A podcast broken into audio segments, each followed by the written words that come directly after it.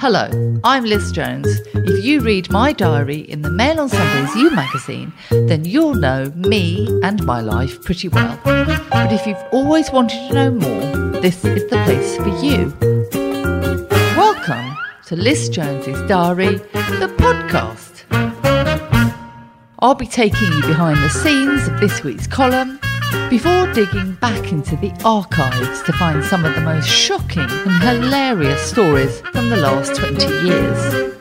I'll be doing all this with the help of my assistant, friend, and confidant, Nick. Hello.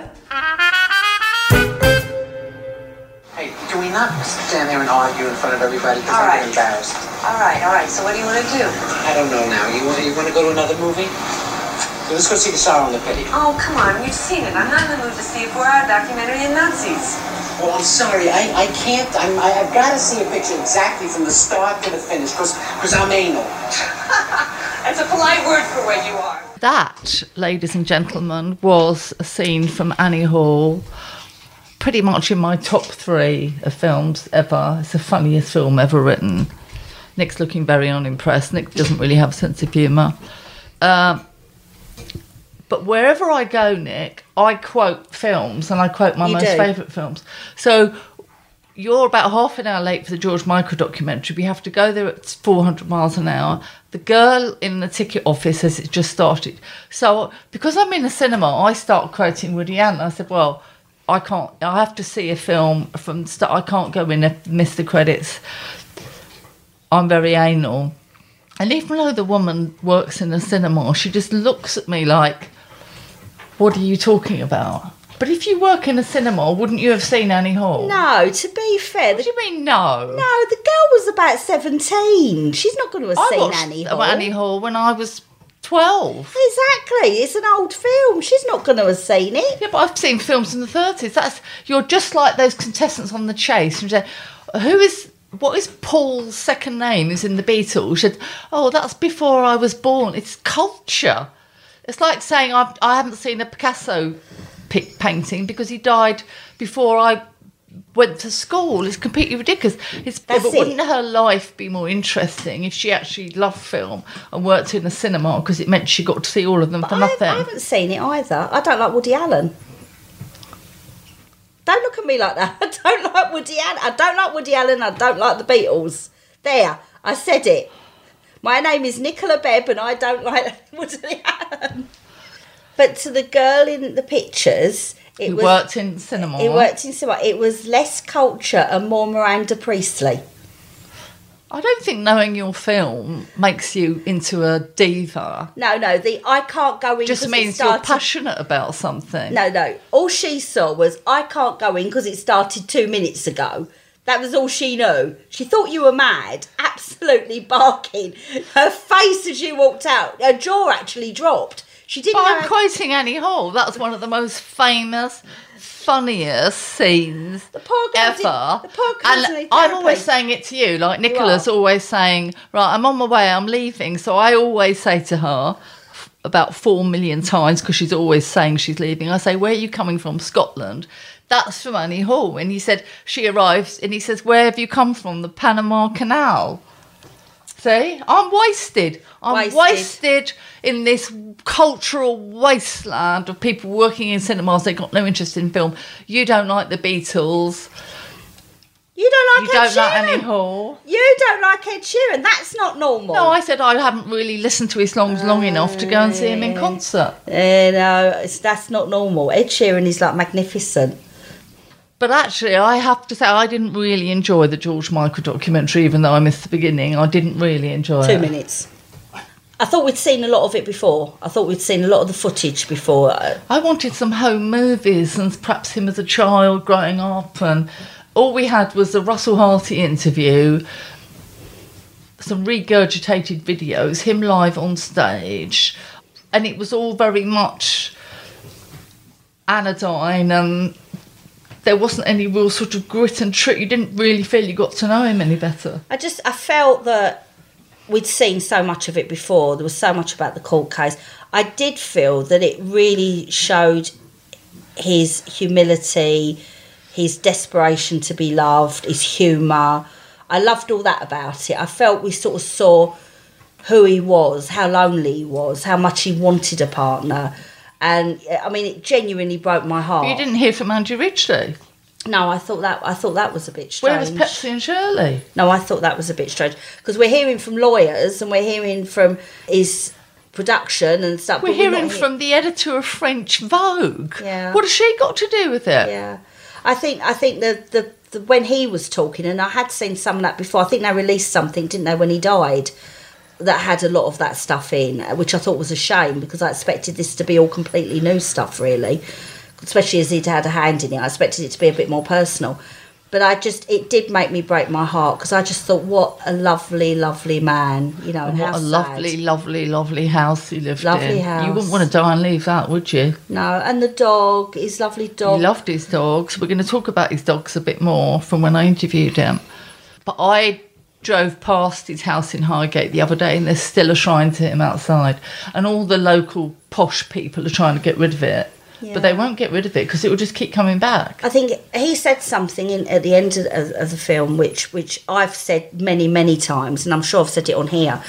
Is he said, "This is the end of an era. There's not going to be more like me, like Madonna, like Prince, like Michael Jackson." With that sort of glamour, that this is that everything else now is too Did you know he duetted with Whitney? Yeah, But it's that's interesting, isn't it? Because apart from Madonna, they're all dead. yeah. Which tells you something about fame and success, doesn't it? does.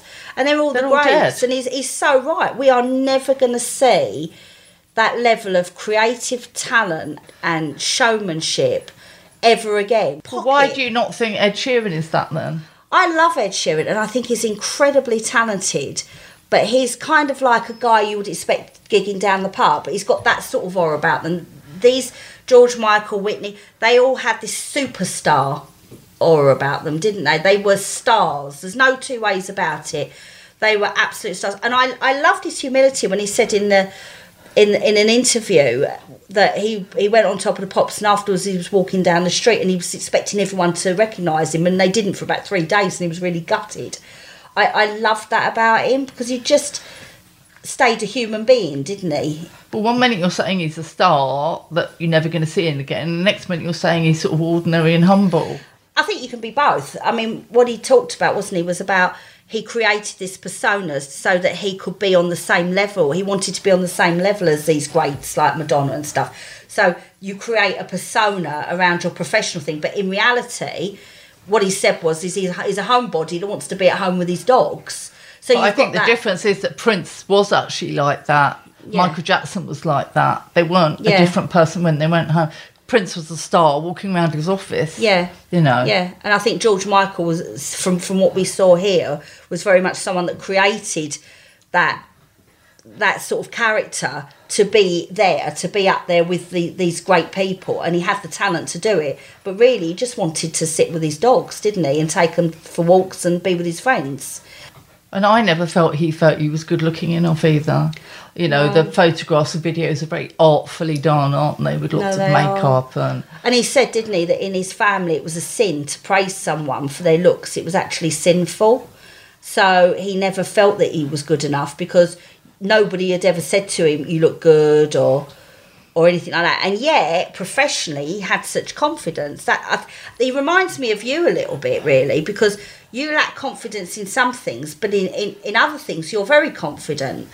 And I'm not confident in anything. no, you are. You are professional. You are confident about your talent and about what you do.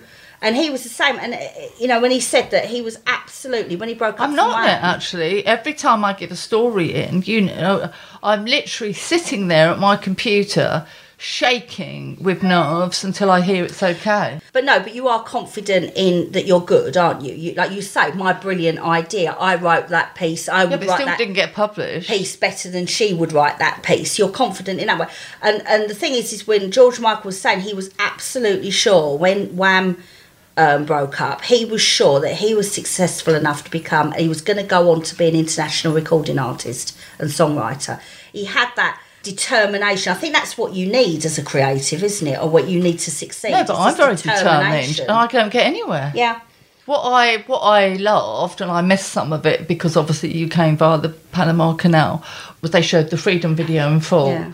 And looking back at those supermodels, oh my god, they were so beautiful. And they still are, aren't they? Because they was in the The documentary. They're models still aren't like that anymore. I mean, if you Naomi Campbell in particular, in that video is so beautiful, isn't she? Absolutely And Mm. beautiful. Cindy, Tatiana, Absolutely Christy, beautiful. even though she was so horrible to me and wrote me that horrible letter, you editor, Christy Turlington. Bad you. I've forgiven her. Christy in the bath. So you can see how much George, and there was a couple of male models in it as well. You could see how much George idolises beauty Yeah. over himself. He doesn't appear in that video. No. And it, that sort of tells you something, doesn't it? No, well, he, he he was going through, wasn't he, that he wasn't prepared to prostitute himself anymore for his music. He wanted to create, so he did it by not being. He refused to be on the cover, didn't he? He refused to be in the videos. It, uh, but it was ingenious the way he did it. It could have gone so badly, and yet he produced this amazing piece of work. But I've also been watching a documentary on Sky, Scouting for Girls. And this is about the abuse in the model industry. And the main person talking on the documentary is Carrie Otis. Do you remember Carrie Otis? Were you too young? I'm a fetus. So Carrie Otis was so, and she still is beautiful. Oh my God. And she was married to Mickey Rourke. And she was in movies as well. But she's talking about the terrible, terrible abuse in the model model industry, and there's this one competition going on, and the girls are parading in New York in front of Donald Trump and John Casablancas, who owned Elite, and they're 14 years old. The girl who won the competition was 14 It's just a years old, isn't and it? they're just children. Yeah, that's just a baby. That's awful. But it remi- one of the photographers in the film, I remember in Milan being in a hotel lobby with that famous photographer, and he went up to his hotel room because he would only see the models in his hotel room. He wouldn't meet, meet them in the lobby, whereas I wanted us all to meet in the lobby. So That was- sounds all a bit dodgy to me. so he said, "I'm going up to the, I'm going up to my room," and I said, "Well, okay, but um, okay, well, I'll send the models up then, but uh, the, the agent is going to have to come with them." And as the the girls arrived, and I'm standing in the corridor outside, and as the girls arrived, this famous photographer, he said. Has she got a has she got a boyfriend? And if the model had a boyfriend, he wouldn't see her. That's shocking. Absolutely shocking. And you think these girls are privileged, but they're, you know, generally, apart from the odd Kate Moss, their careers are very, very short. And all they're really going to do is marry someone rich. That's the only way they're going to survive. It's so awful though that they're seen. You know, I mean, they're professionals. It's a skill. They have probably have to work hard at keeping their looks and keep, you know, and, and learning the skill of being photographed. It's not easy, is it? So to be seen just as a sexual commodity, is it's just shocking. I hope we've changed now from that. There was one particular designer, I'm sure I've written about it in the mail. I was backstage and he actually pushed the models as they went onto the catwalk. One of them, Angela Lindvall, he said her hips were too wide to even fit on the catwalk. Angela My Lindvall, one of the most beautiful women in the world. And and we wonder how we got to a point where we were creating an imagery where people were getting ill and getting anorexia and getting sick and Well, it's funny. Um, on the cover of Inspire in the Daily Mail on Monday, Alex Shulman wrote a piece about her bikini Instagram picture five years on, and she said she didn't understand the backlash when it when it first came out. And I wrote one of the pieces that said, you know, she was letting it all hand out. She's obviously an overweight older woman in a bikini on holiday, just relaxing because she's got a lot of confidence because she yeah. grew up with famous parents and you know had a very good job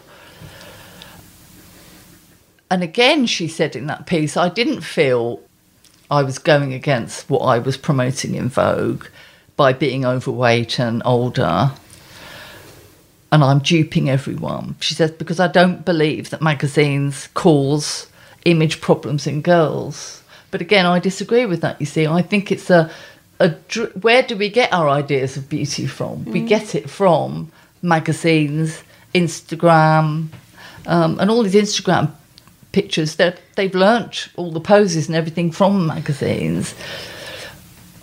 I disagree, actually. I think images are so powerful. It's like when I did a debate at the National Portrait Gallery, and it was about airbrushing.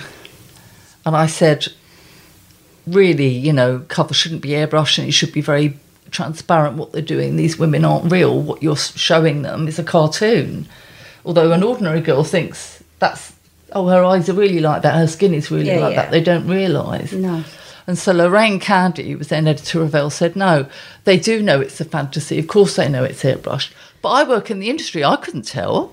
No. No, we don't know. You buy into it, don't you? Images are so important. If they weren't so important, why do brands advertise? Why do they have these beautiful pictures? Why don't they just have a picture of a handbag? And also, you They don't just have a picture of a handbag, no. they have a picture of a beautiful woman carrying the handbag so that you think, if I buy that handbag, I'm going to be like her. Yeah. And we get desensitized, don't we? We might start off seeing an image and think, oh my God, that girl's too thin, or oh dear. And but you see more and more of it, and it becomes normal. The Yeah. more you see of a particular image, No, you sit you sit front row at catwalk show and you say all these very young, very tall. They are all different colours from all different nationalities. They're still very tall and thin as trees.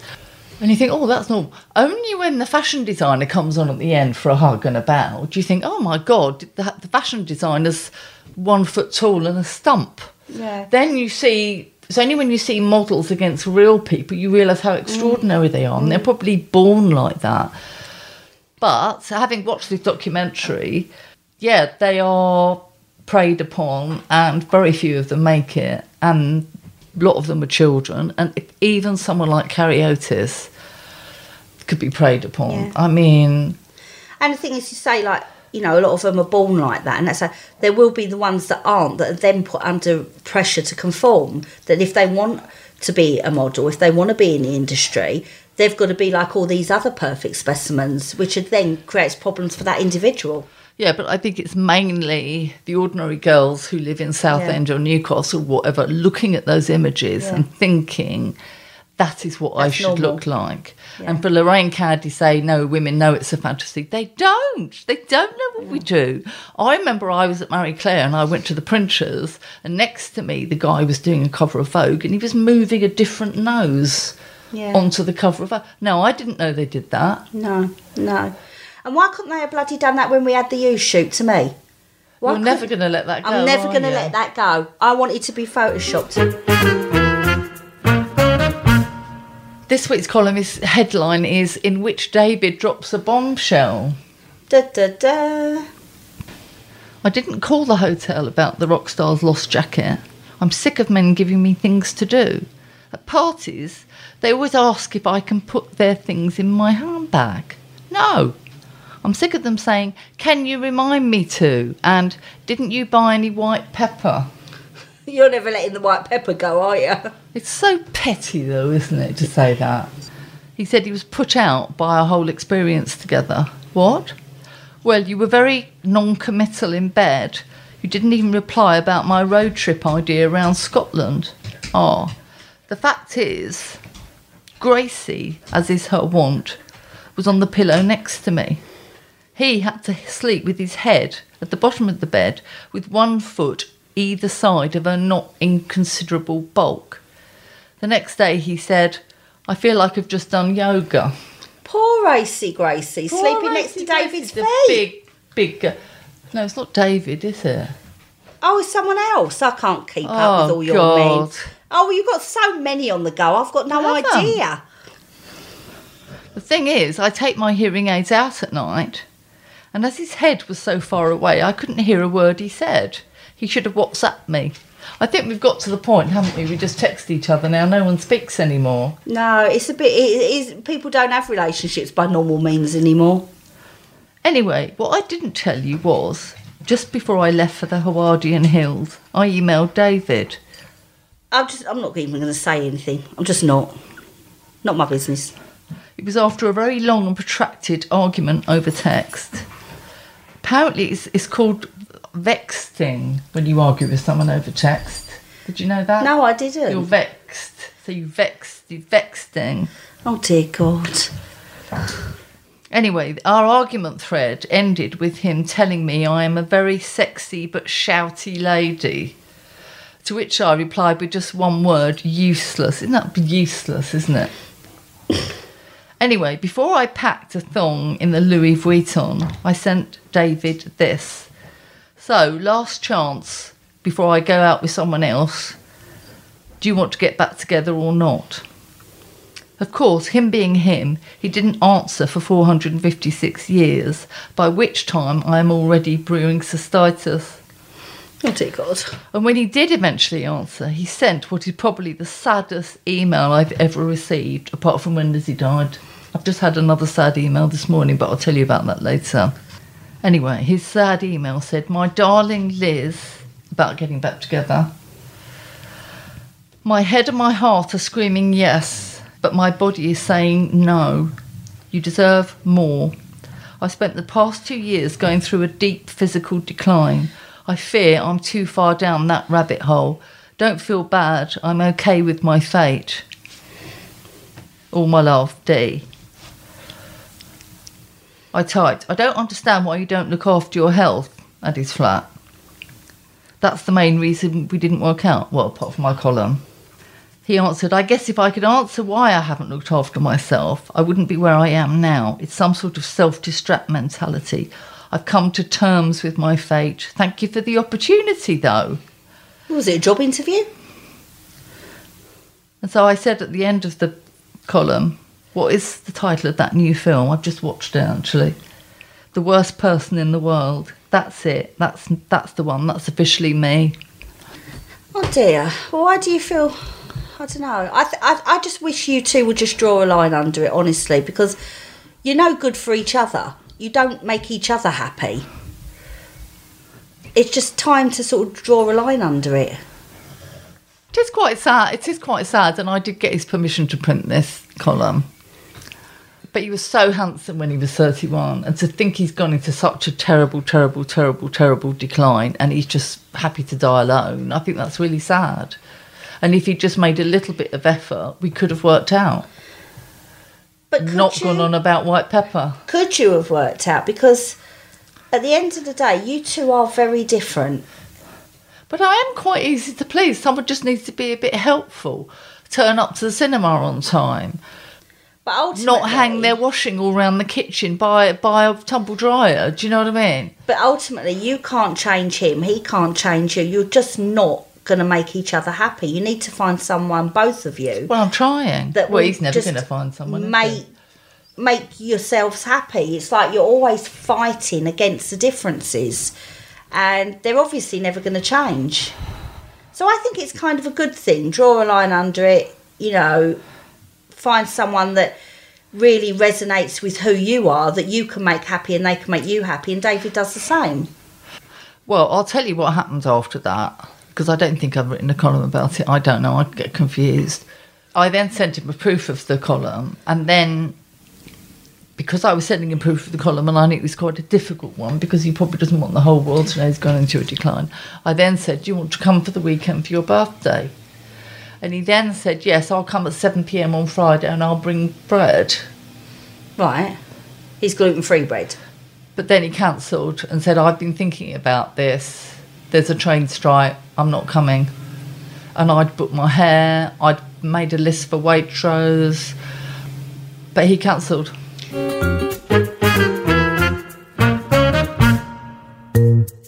You can read this week's diary in full in Mail on Sundays, You magazine. Anyway, would you like to hear my interview with George Michael? Yes. we would. 2012, when he was still alive. 2012. My God, that seems so long ago. So the interview begins.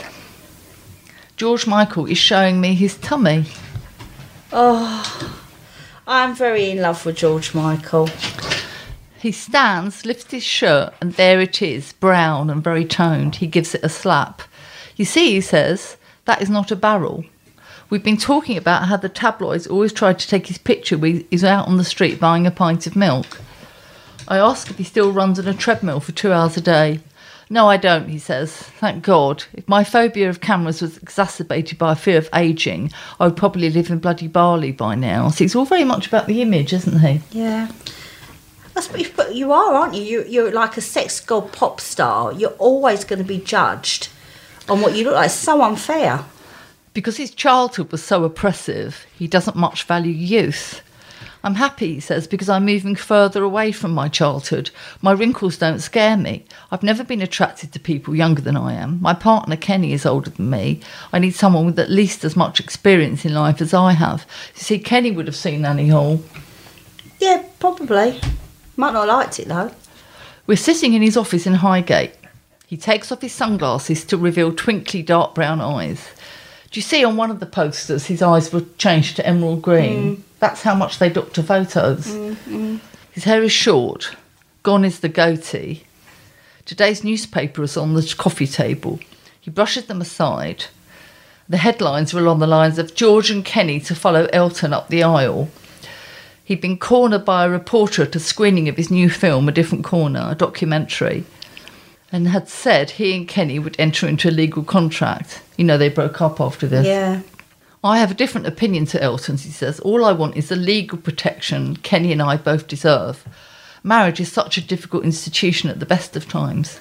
Necessary if you want a family, but if we were to get married, we would be aping an institution that's not built for us. But will the contract mean they will no longer have an open relationship? We'll still have an open relationship. It works great, and we're coming up to 10 years together. It hasn't always been easy. We both went into it with a heterosexual point of view because we both came from relatively conservative backgrounds. I wonder how, if you love someone, you can bear to think of them with another person. He shrugs. If you can get over the idea of jealousy, it's great. Jealousy is such a destructive emotion. He admits he could not have had an open relationship with Anselmo Feleppa, his first real love, whom he met in 1999 and nursed until he died of AIDS four years later. Not at that age, I couldn't know. I was too influenced by my upbringing, too unaware of gay life, horribly jealous. But if you can get over it, you can look at the person you share your life with and believe so much more entirely that you'll be with them for the rest of your life. Kenny's a very good looking guy. We get to meet plenty of very nice looking guys. And when you realise that hasn't turned your partner's head, that they still come home to you, you realise sex with someone else is not a threat. He thinks women are not built to accept infidelity, that the men struggle with monogamy. Gay men don't have a higher sex drive than straight men. The latter are merely restrained by women. That's very true. See, Julie Burchill said that once. Yeah. She said the only reason homosexual men have more sex is because they haven't got women holding them back. No, no, I can see that. He says, I can see it very clearly because I started out thinking I was straight.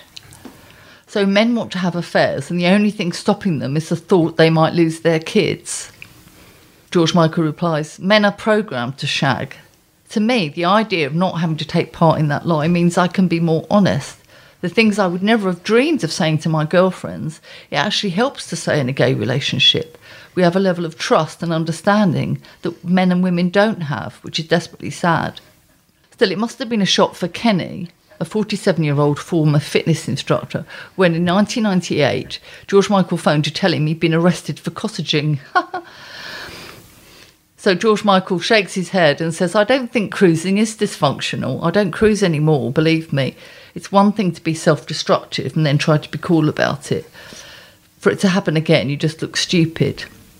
I'd been to see his documentary the night before. For a man who's always been private, rarely giving interviews, it's frank and not always flattering. His friends describe him as brave, stupid, naive, cautious, infuriating. I'm all those things, he says. I didn't want the film to be a whitewash. I knew Boy George would slag me off. The first thing he ever said to me was, You're so straight, you must be gay. I tell George he seems very at ease with himself. That's true, I am comfortable now. Now I'm in my 40s, I can look at myself in the mirror.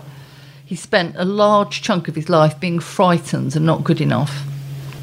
I say it seems that from when he signed a record contract aged 18 through the releases of Faith and Listen Without Prejudice, Older and Patience, he hasn't enjoyed much of it. I realised early on that being on the road to pop stardom was not going to bring me happiness, but I couldn't get off that road. He hated touring, promoting, appearing in his videos. I had a phobia about cameras, he says simply. That's why people don't realise I'm always in London because they so rarely see me. People think I'm a lot more snotty than I am. They can't appreciate what it is to have a phobia. Does he think he's ugly? I hated looking at pictures of myself because they reminded me of myself as a child. One of the things I see in my face is vulnerability because I was a very vulnerable child, and I see less of that as I get older. I'm sure at some point I will freak out and do bits and pieces, but I don't think it's time yet. He reminds me his father, Jack, once told him he couldn't sing. Do they get on now? We get on very well. He's been great with me for a long time. He thought I would end up broke. He didn't understand music. He does, though, blame his father for the hard life his mother had. She had two jobs and would work in her husband's restaurant every night. When George became successful, he took the pressure off her financially and she just blossomed. He says, I didn't have a bad word with her in the last 17 years of her life. She died of skin cancer in 1997. I tell him a friend of his told me he'd popped round to see George one evening and that he was in his dressing gown with a stubbly beard, watching Sky TV and eating junk food. He is at last learning to get let go a little. I would once have been furious if a friend had brought a stranger to my house and I looked like that, he says, whereas now I don't give a toss. I ask if part of his unhappiness throughout his career was due to the fact he was living a lie, but he thinks the fear of coming out saved his life. When I was 19, I told Andrew Ridgeley and Shirley, the backing singer, they were my closest friends and they dismissed it, but I'm not blaming them. I was spared all kinds of things by my only denial, not just the press. People tend to go a bit crazy sexually when they come out. And had I come out then, when people weren't aware of AIDS, I would have been exposed, not just to my own risk, but to all the death and destruction. I was sheltered and I felt guilty about that. The heavens evened things up because when I did finally fall in love, it was with someone who was HIV positive. That literally, that part of the documentary completely broke my heart. He found someone that he really loved. It was just heartbreaking. After Anselmo died, George couldn't write for a long time. And when he did, he returned with Older. That was the most inspired album of my career, he says, because of the feelings around bereavement. I know that record helped so many people, and you can't get more important than that. I ask if he regrets not having children. I'm still capable, he says, putting on a fake camp mm-hmm. voice. When you come out, they don't give you an automatic vasectomy. But no, I don't regret it at all. I have such a ludicrously free life, so much freedom. If I were to be a parent, I would do the job properly and be responsible. I would never tell my child they couldn't sing. But I would be miserable, I think. My songs are my children. And what about your Labradors, I say? The funny thing is, he says, I'm totally aware of what love is. You need somewhere to project those emotions if you don't have children. They're such great value for money. The older dog's tail actually starts to wag when my soup gets down to a certain level because she knows I'll always give her the bowl. He seems content. I thought I was cursed, he says. I meet somebody, fall in love, find out he's terminally ill, lose the court case, lose my mother, get arrested. But I think my luck has evened out. Isn't it sad knowing he's dead a few years later? Just heartbreaking. Absolutely awful. It's taken a good four years of nothing disastrous happening to not be afraid of the future, he says, kissing me on both cheeks. Oh dear God. Which I tell him is a huge thrill for someone who was there in 1982 when Wham made their first live appearance at the Lyceum on the Strand. I remember that night, he says. I wasn't singing, I was just shouting. There was so much adrenaline, no finesse.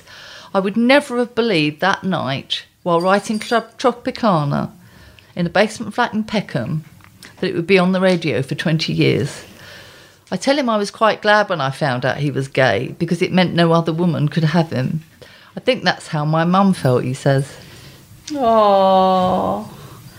It's all did- upset me again now that he's died.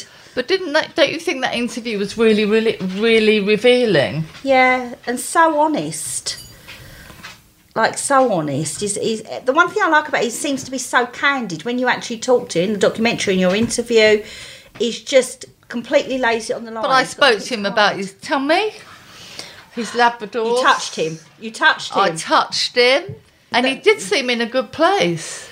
Awful. And the, when he and when when he died, the shock that Christmas. No, I couldn't believe it. I think we had, we've just lost all these amazing. I mean, his talent, it's just phenomenal. I mean, I saw him at the Albert Hall, didn't I? On his last, I think that was his last concert, wasn't it? Where he had the Dita Von Teese video and stuff. It, he was just unbelievable. He was just incredible. But wasn't he doing sort of jazz music? Yeah, yeah. It was just it was just incredible, absolutely incredible, and it was just him, a microphone, and this fantastic video of Dita Von Teese on the back, and it was just phenomenal. And nobody, nobody now can stand up to that. You didn't get to kiss him though, did you? I would have if I could.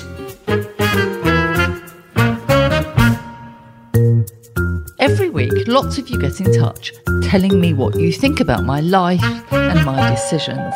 So I think it's only fair that you get to have your say here on the podcast too.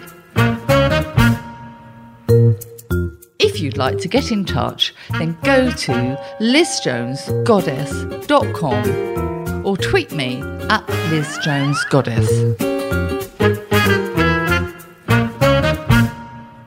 Do you want to know what the readers have said this week? Yes, I only want positive letters. We only do positive. Um, you've had so much support, loads of loads of emails about your article about losing your hair.